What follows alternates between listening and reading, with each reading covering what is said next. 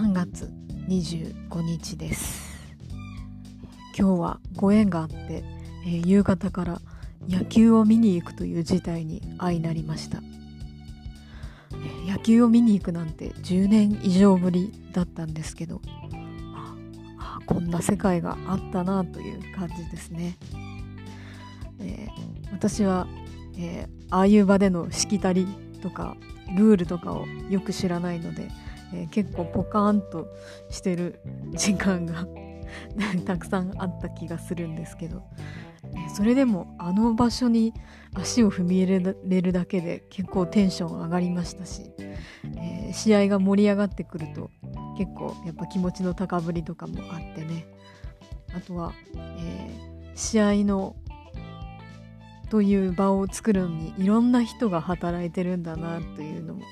見ることもできて、えー、とても面白かったですね。えー、たまに、